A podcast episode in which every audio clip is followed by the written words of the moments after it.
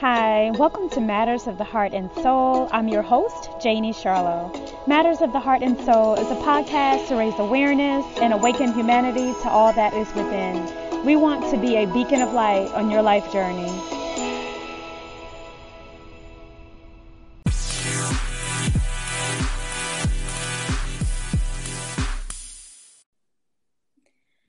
Hi, welcome to Matters of the Heart and Soul podcast. I am your host, Janie Charlo, and I have my co host, Russell Bruce. Hey, Janie. All right. And today we are actually talking with Miss Keena Reed. And Keena was actually um, on the podcast not long ago. And I wanted to have her back specifically for this conversation. We are about to talk about shifting the atmosphere from fear to love. Um, Keena is a communication practitioner. She's the director of forensics and teaches in the Department of Communication Studies at LSU Baton Rouge. So, welcome back, Kina. I'm I'm glad to be here. Glad to be a part of the membership tonight. yes. So, um, we are here live in Atlanta. Uh, coronavirus is here in Atlanta, Georgia. Um, our schools are shut down for two weeks. Uh, my son's school personally is affected, so you know we're gonna ride that wave.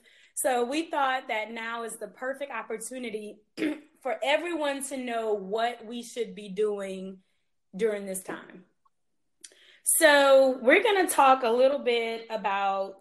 Um, first of all, I believe that social media and um, technology, internet is going to be our main source of communication because our schools are shut down, our jobs are shut down, churches shut down, the grocery stores are emptying out. So, how can we use social media, Kina, in a positive way during this time? Well, I think, you know, my first reaction to that is paying attention to whose feeds, whose pages you're absorbing information from. Even when we think about like the information we currently have about this, you know, CV 19, and there's a tendency, I think, for people to be media illiterate. Does, if that makes sense, like not knowing how to critically use media, right? Mm-hmm. So, like for example, like a thoughtful person recognizes that if I'm getting get information about this um, disease, I should be getting it from like credible sources like the CDC or the World Health Organization, as opposed to going to my aunt Susie May's Facebook page. You get what I'm saying? So, so I would kind of tra- so I would translate that to paying attention to whose feeds are you feeding from. You know, no pun intended, but like because uh, I do agree that the way that we're going to be communicating, especially if there's high levels of people quarantining, will be through these channels. And so people should be mindful of who they're accessing and for what reasons. Great point. So, what are like uh, some things we should be posting? Like, I personally think that you know, we are in a state of fear for the most part. So I feel like if we're going to shift the atmosphere from fear to love, then we should be posting techniques or books or, you know, anything that can help shift your vibration and keep it in love versus fear.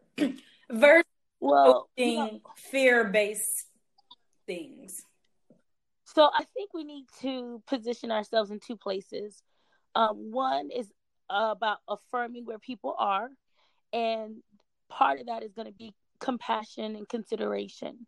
Because like i have a friend right now who today her facebook post um, almost had me in tears. She is someone who has an ongoing health issue. She's uh, autoimmune deficient. Um that's that's her her reality. And she was talking about her very real fears centering around what this you know this potential um, disease may bring to her family mm. uh, and the impacts. and I certainly don't want to be the type of person who's going to be like, "Girl, there's nothing to fear but fear itself," right?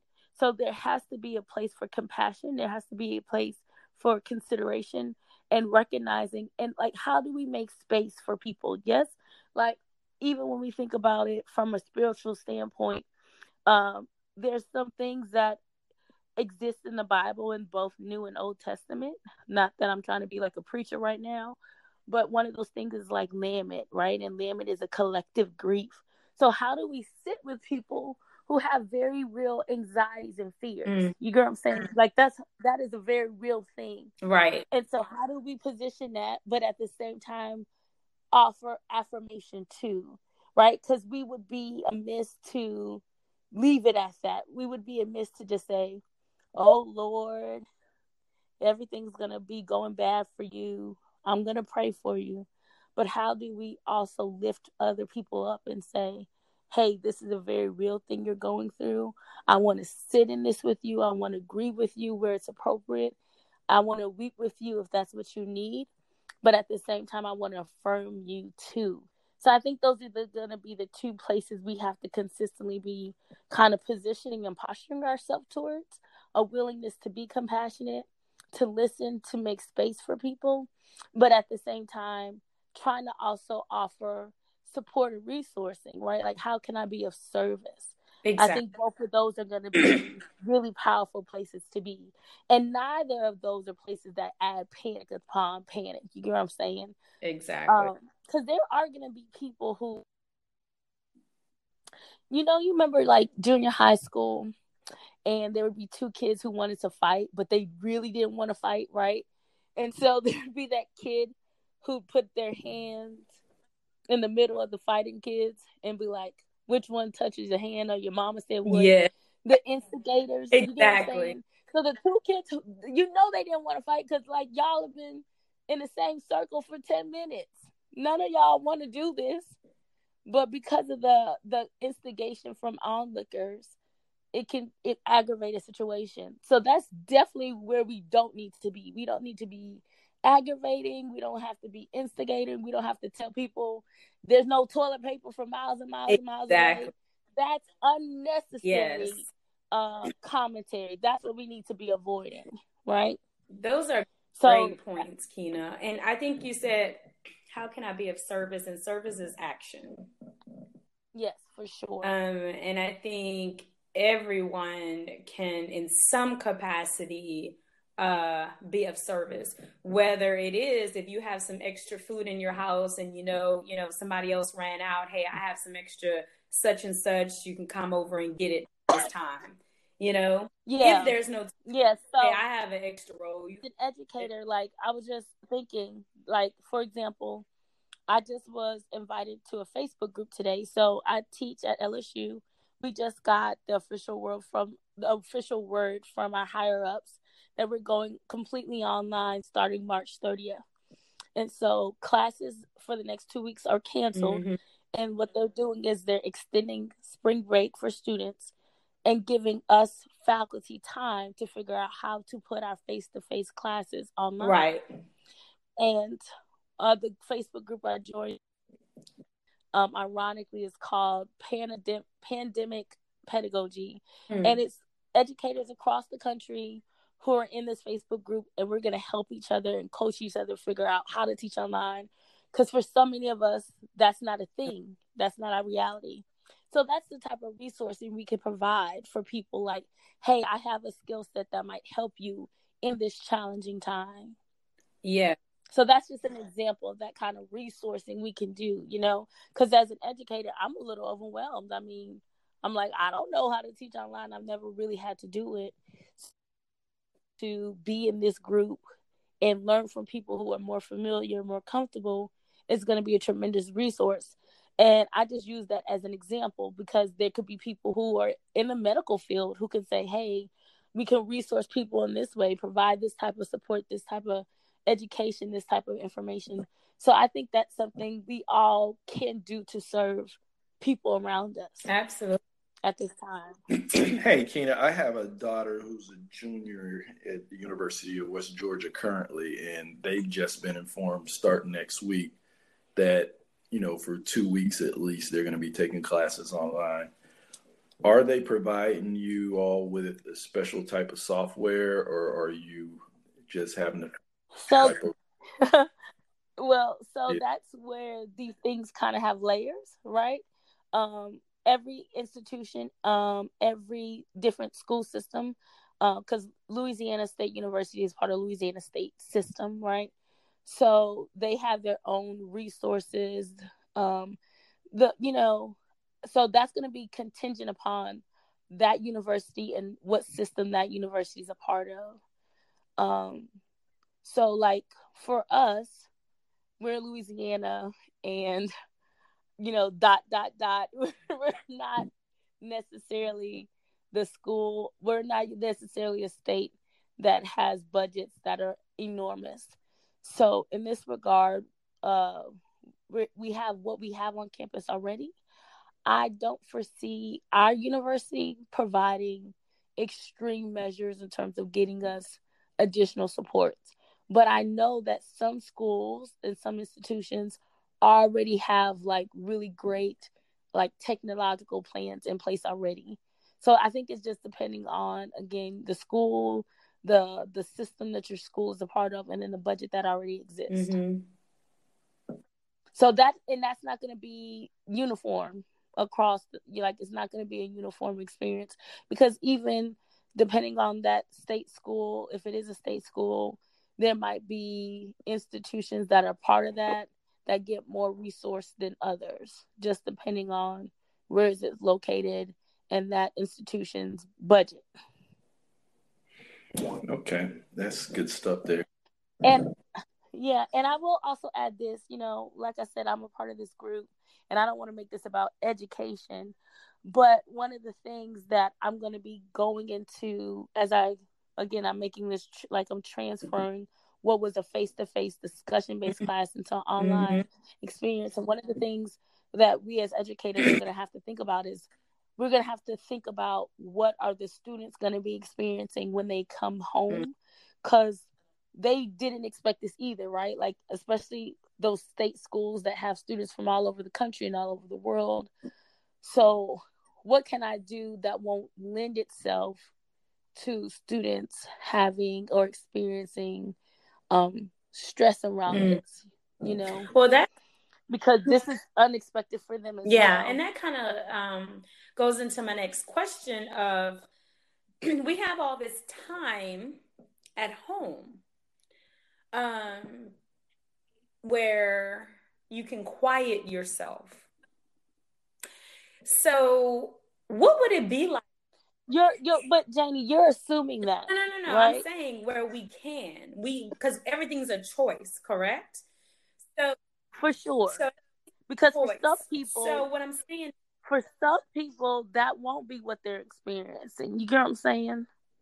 Mm, right. I agree, but there's a choice. Like you can choose. So you can say, I'm going to run around frantic, or I can choose to quiet myself during these two. Let's just yeah. say the whole US is down two weeks, right? Yes. And in these two weeks, we are at home.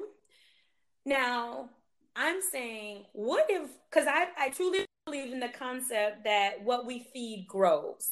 But what if of 24 to 48 hours we went silent? No one fed the coronavirus media.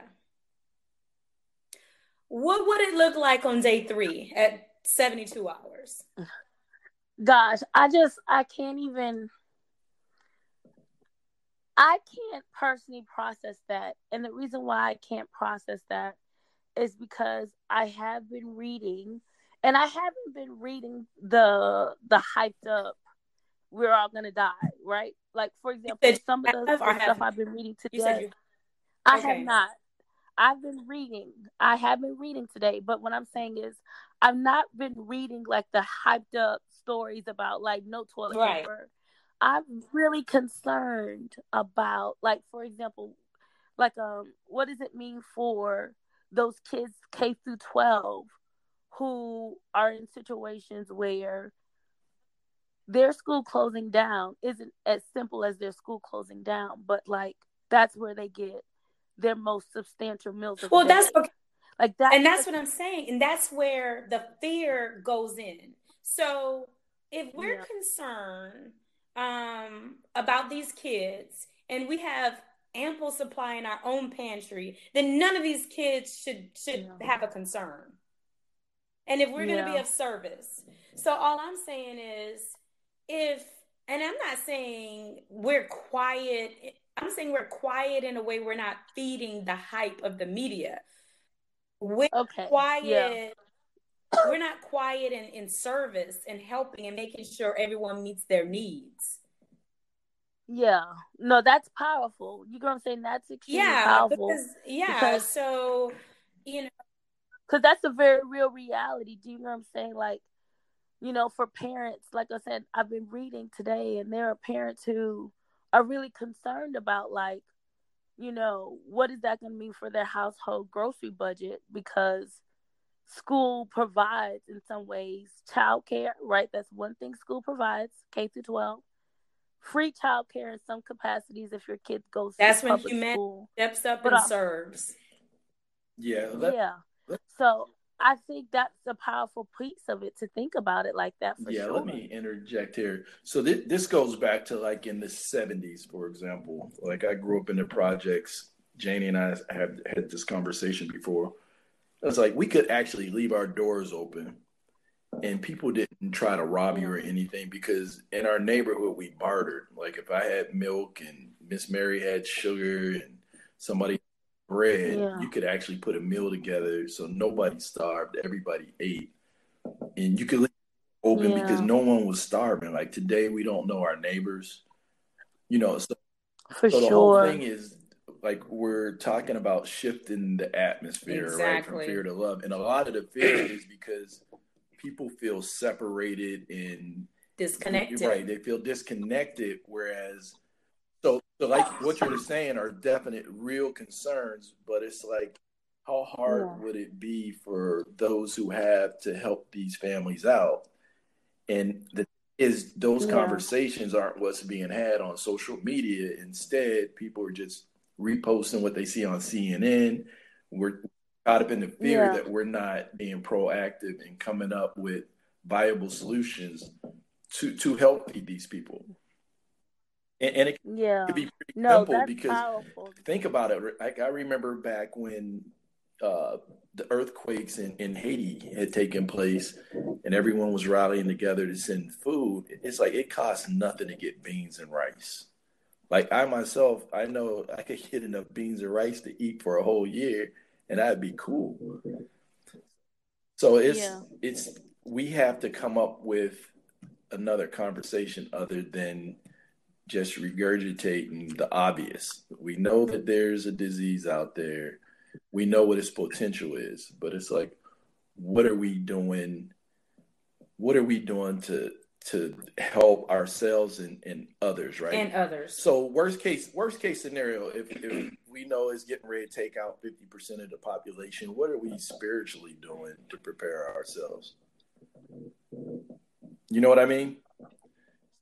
Like, and I mm-hmm. think in most people, regardless of what their religious or, or spiritual philosophy is, if if they are spending time really digging into that on a daily basis, fear should be at a minimum.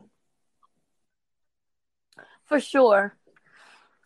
You know, I think kind of going back to what I was saying about, you know, what does lament mean? And that's to sit in someone's grief. And is also to sit in, in, in stillness mm-hmm. with someone and to have empathy. And I think there are so many things that on a day to day basis distract us from doing that, distract us from fully seeing each other, right? Like, exactly. so what does it mean to fully exactly. see my neighbor, to fully see them, their humanity?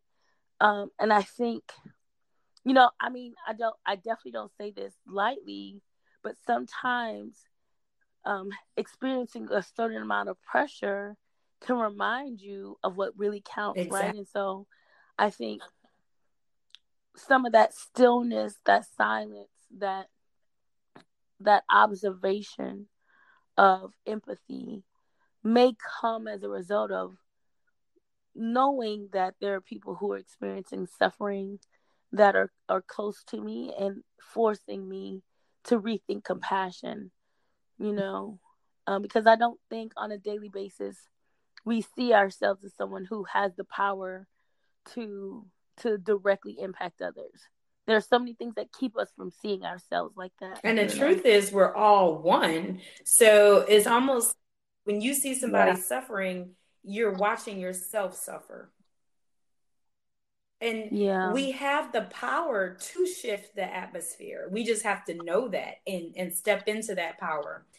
But I was also thinking about thoughts or things, right? And let's talk about scarcity versus abundance. So if yeah, fear is scarcity.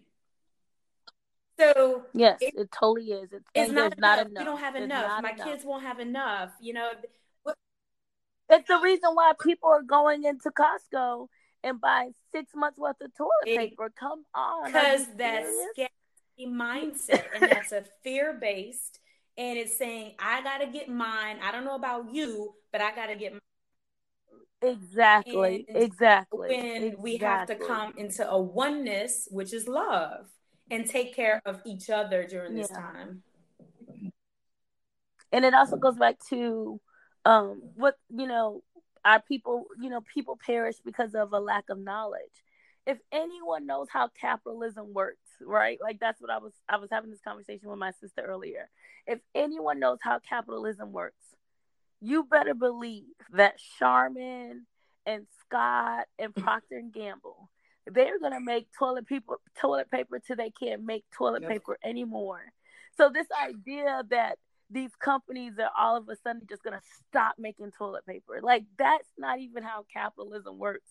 So I'm like, do you, I'm like, I'm like, I'm thinking to myself, do people not know like how the free market is engaged in this? Like no one's going to stop making these no, they don't. things, you know, lack of knowledge, you know, and so that lack, so that lack of knowledge is also driving fear as well. You know what I'm saying? Because people don't know how things work. Yeah, there are going to be some companies that, uh, you know, even though the stock market's taken a major hit as a result of the virus on an international level, some some of these companies are yeah. going to come out looking pretty good. Lysol, Clorox. I mean.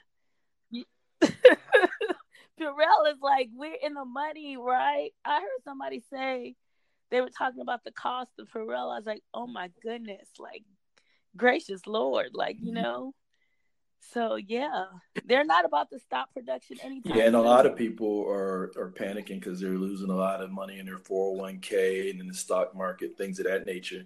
I think it's a good time also for those who are in finance or in, in the stock market to be online posting things telling people how this is actually an opportunity financially you know if they're sitting on some cash when it bottoms out to go ahead and start purchasing and you know they could recoup their money on the way back you know because a lot of people that understand yeah. how it works they make money whether it's up or down and i think historically most of us really only make money when we ride the wave on the way up but this is really opportunity on so yeah. many different levels, like financially, spiritually, everything. Because you know, everybody out there has some type of religious or spiritual like philosophy that they live their life by.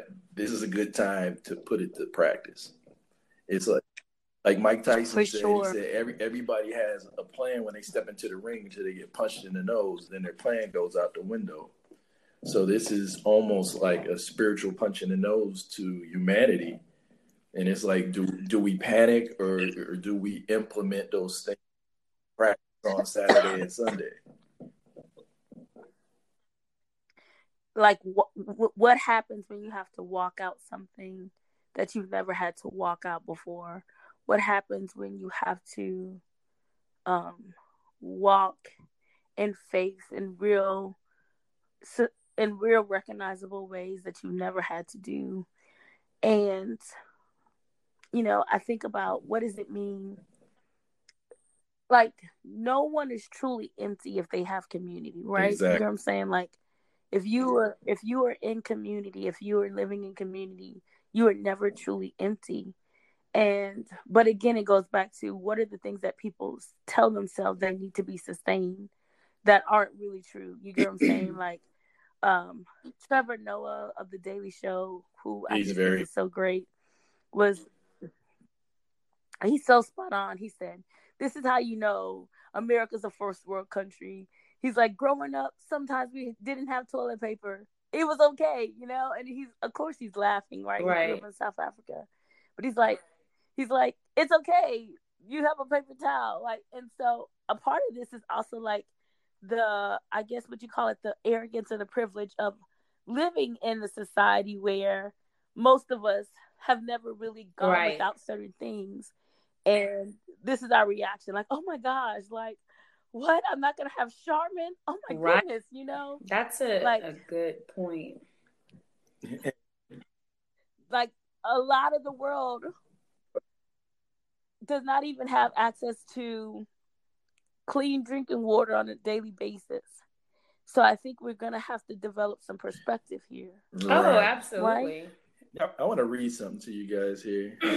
I post this every now and then. I'm not sure if people actually get it.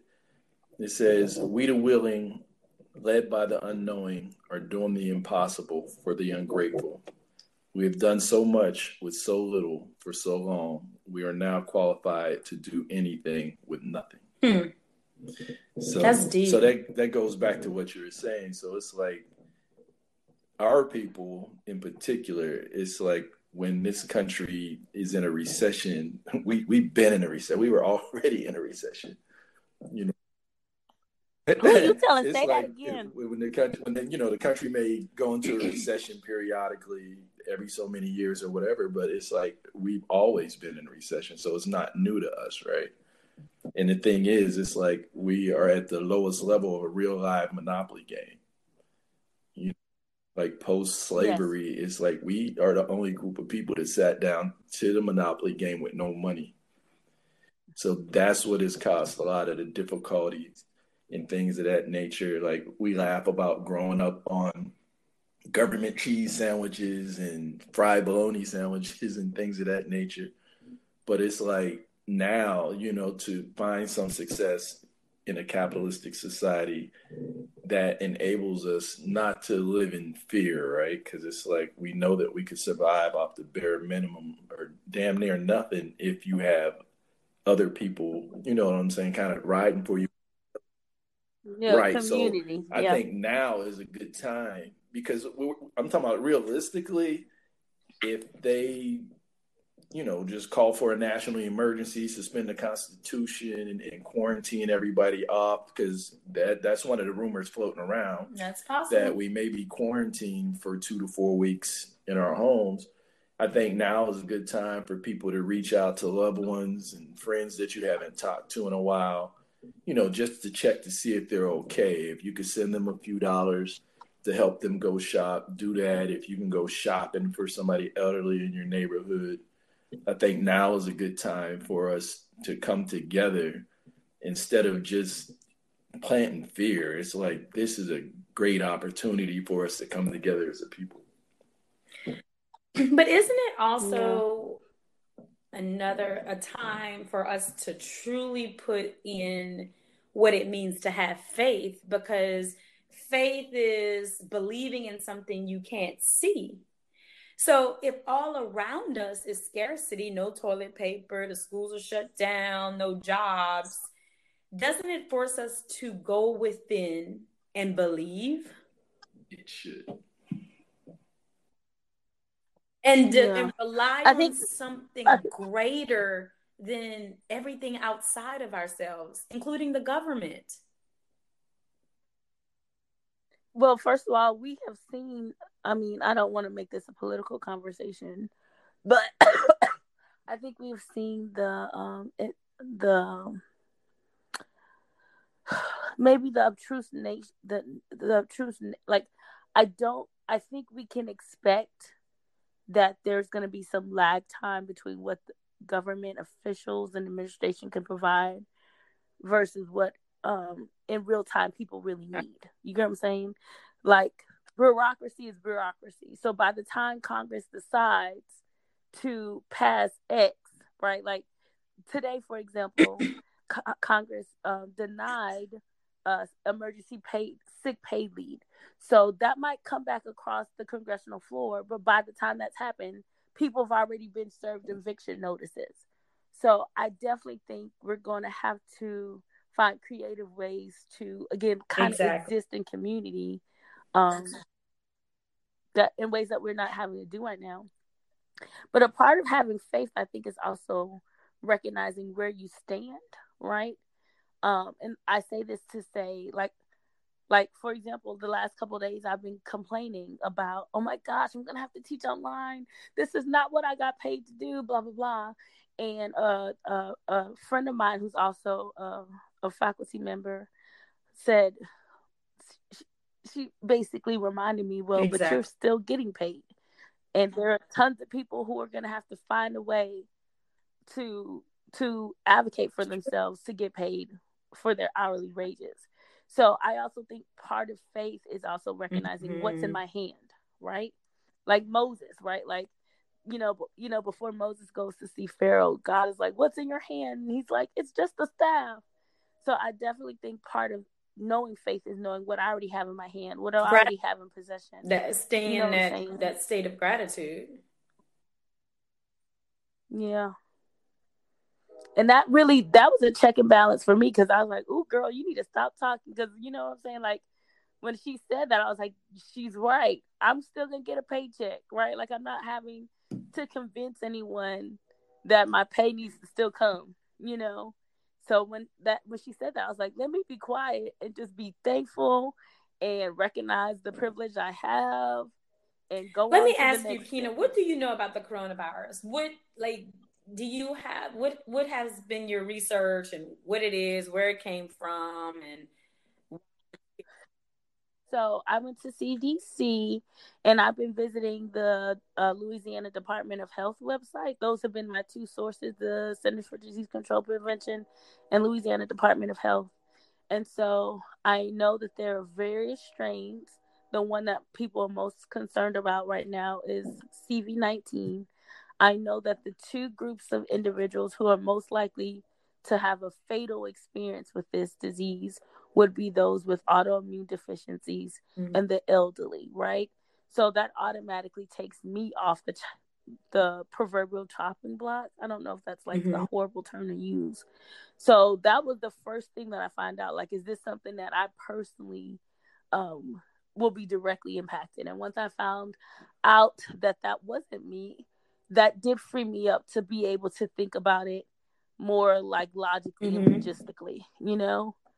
Um, and so for me, even now, like when I think about who in theory should be walking around panicked, you know, I can see, like I had a student in class today who said, I have a grandpa and I'm so concerned that I'm going to come, I'm going to visit him and I'm going to do harm to him and I told that student I appreciated mm-hmm. them sharing. You get what I'm saying?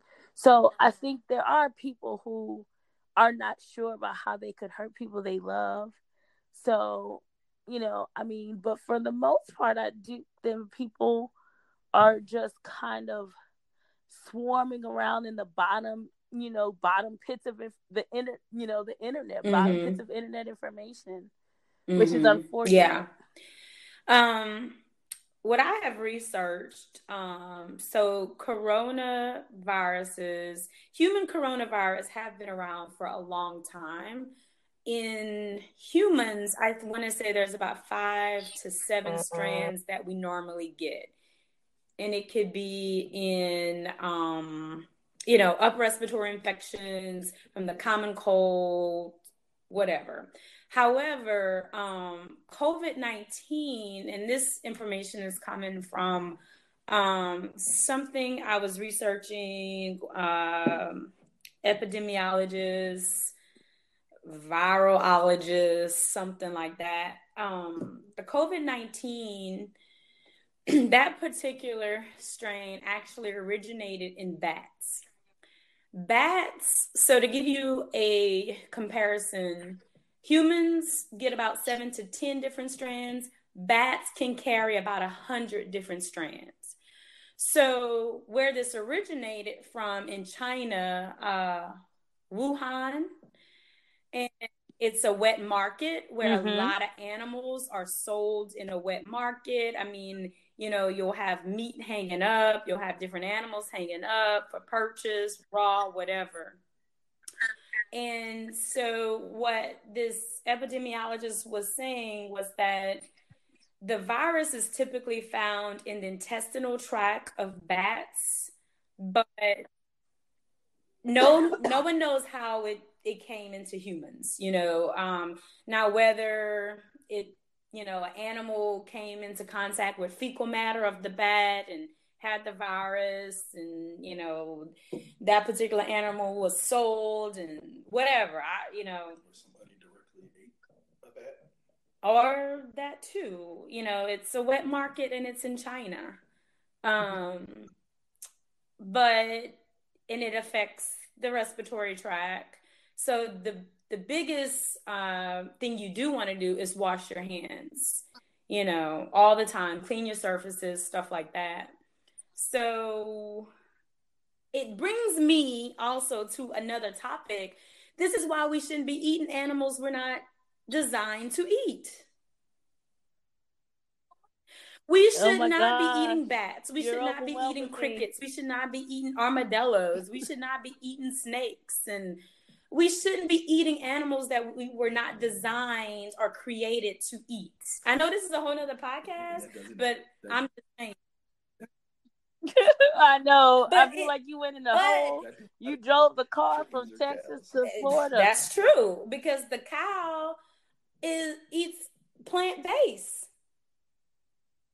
and and builds great muscle. The cow don't eat other animals. So, so basically, you're saying that the, the cow gets fat, like they say, the gorilla. Well, they're gets fat. saying, you know, All humans these- we have to build muscle by eating lean protein, animal protein.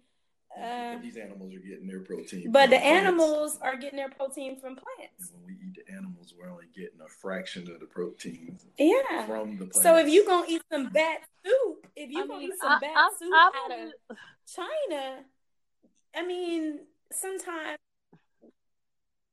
let I feel like at this point in the podcast, let's make it really clear though, we're not saying that we blame China no, or Asian people I'm not saying at all for this epidemic because because people are also using this as a place to become very xenophobic right now.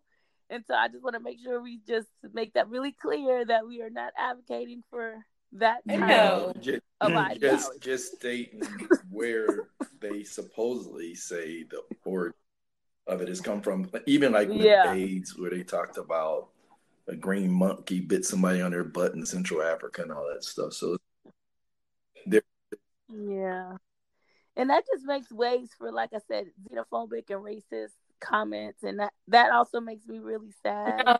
You know. Yeah, we're I just wanted to nowhere. We're that out no, no way, shape, or form condone racism or anything like that because we're big on taking away those layers. Take away your race, gender, your religion. Yeah. Who are you? And we're Yeah. all one. Yeah. Shared, yeah, we're shared shared humanity.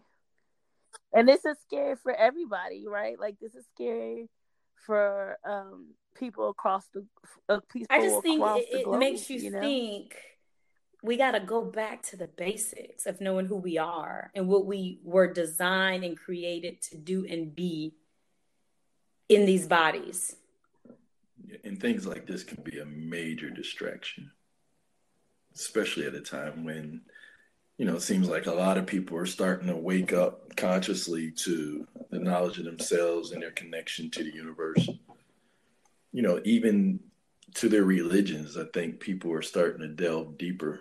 I think this right here is it's an opportunity, but I think it's more of an exception than the norm. I think the norm is for people to gravitate toward fear because it's easy.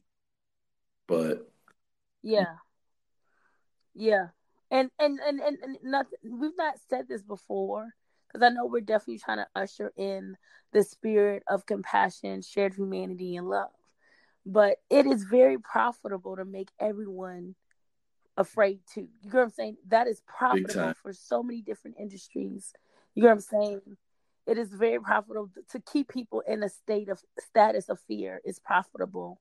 Yeah. Unfortunately, um, unfortunately, you know? we live in a society where it's a crime of omission for commission.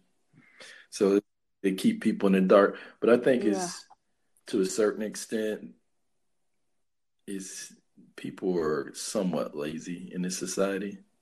It's like they want to be spoon fed information, so therefore they sit on the couch and listen to CNN or Fox, and that's the gospel. Yeah. I think that we individually have to turn into researchers, like many scientists for the most part, and then listen to that information to become critical. you mentioned that earlier. I think there's a lot of critical thinking yeah. in this society. I know that some of the best conversations I have are with foreigners who've been educated outside the United States.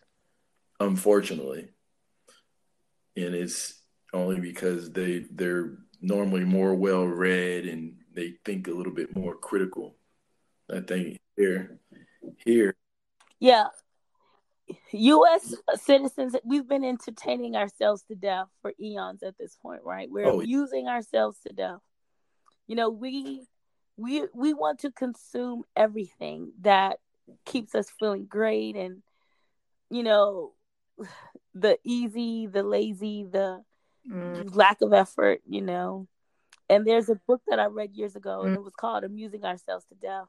I don't necessarily remember the author, but he talked about uh part of it was like the lack of misinfor- the lack of information or quality information about our experiences on earth are largely because we just want to be amused because it makes it easier to deal with hard That's things true. or to ignore hard things. That's exactly. so Constantly and the thing is, it's like most people rather be entertained than educated. And I think that that's a big yes. problem come Sunday. Yes. A lot of people unfortunately go to church to be entertained as opposed to educated because most of them come monday morning if you ask them what the sermon was about they probably couldn't tell you. That's couldn't tell you. Kina. i agree. People are seeking a feeling and it and they want to feel good and that's that's yeah, what it's almost like it good. serves as novocaine for their pain. Like a lot of people now uh, with the fear they'll use it almost like Novocaine to numb themselves, or they'll. Yeah, because they because they are scared. They're scared, but they don't want to unpeel what that fear means, and so, like, because again, I think it's it's hard to navigate it's the true. unknown, right?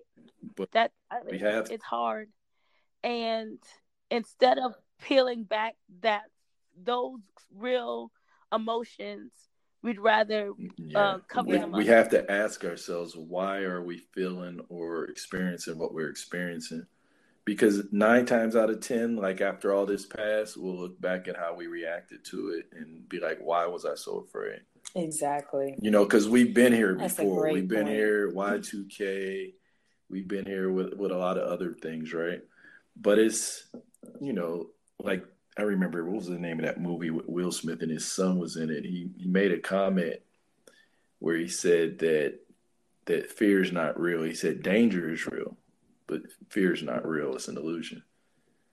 And I just think that we we have to start shifting the way we look at things, you know, because it's we have to get to the point where we don't even fear death. You know what I mean? Because if we, because if we really yeah. dig deeper yeah. and, and understand that, you know, like the spirit body is an energy body, and energy cannot be created nor destroyed. It just moves and changes shape and form. You always, always will be. Uh, yeah. That's another story for another day because in the ecumenical councils back in the day, they used to speak of reincarnation. It was taken out of the books. A lot of people don't want to hear that, but it was taken out of the books and people just feel that hey we just have this one shot at this thing and this is the end and blah blah, blah. and it puts you in a fear state because now you have you have this lack mentality right and instead of understanding that this is your spirit is infinite it's an ongoing thing right yeah and when you reach that level it's like fear dissipates you know, and there are a lot of people. I'm kind of getting off on a tangent. I don't want to do, but there are a lot that that are in these elite positions that run this country. These people know these things, right? And even some of your high powered ministers and stuff it's, know it's consciousness. It. It's a level, and yeah. people have attained very high levels of consciousness, the top one to five percent, which is if we all agree that energy cannot be destroyed, it can only be changed or transformed. This is why we are calling this shifting the atmosphere from fear to love. All this energy that we're putting into fear, let's put it into love. Yeah, because it can be put into something else. Go. You know. Oh, go for it. Go ahead. I'm sorry. Well, no, because even talking about like, um, you know, Janie knows I'm I'm a I'm a I am a systems person. I tend to look at everything from like larger systems, mm. from the macro, you know. And the the term I used yesterday was the performance of outrage, the performativity of outrage, and the performance of of of of um, discomfort. Because going back to something Russell said earlier, I think there are groups of people, you know, who, while this is a new take on a disease or an epidemic, there are groups of people mm-hmm. who've been here before in some capacity. You know, uh, we talk about like in the early 80s when the AIDS epidemic first was created and it was just going through um, you know, the LGBT community and there was no government support or whatever. If we're talking about kids who are hungry, there are communities of people who spend all summer trying to figure out how to feed their kids. And so, in some ways, I wonder if there are certain groups of people who are looking at us and being like, well, why are y'all even like, you know, up in airs? Because this is this is 75% yeah. of how my life goes anyway. You get what I'm saying? Like, I'm always concerned about health or I'm always concerned about feeding my kids. And so a lot of this is making me think about who are people who are privileged enough that they don't regularly have to even think about safety, right? Like there are certain groups of people who live in our society who live in the best neighborhoods and they go to the best schools and all their groceries come from Whole Foods, you know what I'm saying? And their lives are so situated that the slightest discomfort yeah. is like, oh my gosh. You know? Um because as a black woman in America, I regularly feel unsafe exactly. for multiple reasons. You get what I'm saying? Like feeling uns- and so and I'm not saying that like mentally I live in that place, but I'm always aware, right, what racism is doing. I'm aware of what misogyny does. And so a lot of this is also me feeling like there are certain groups of people who live in safe bubbles and we're seeing a lot of their reactions to being unsafe right now. And those are the people who are like exactly. buying it's, up the Walmart. It's new right to them. You get what I'm saying? because Corona is not gonna just stay in the lower third or you know Martin Luther King Boulevard. That that it's gonna move its way up. And so I also think there's a certain amount of societal privilege working right now. And those are the people who regularly get to say, "Oh no, like I don't have any concerns in life. And this is one of those things that makes it, this is equal opportunity. CV 19 is going to be equal opportunity. And I think a lot of people don't know how to deal with that.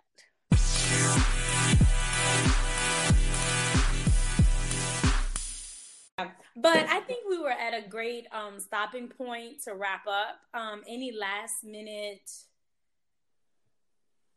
anything comments you want to just kind of leave if there was anything that you want people to know today um, to do in shifting the atmosphere from fear to love what is the one thing you would say humans are incredibly resistant we have been as a species for a very long time and i think we should remember that I do think that if people can front load their um frontal lobe, cerebellum, I think that's what it's called.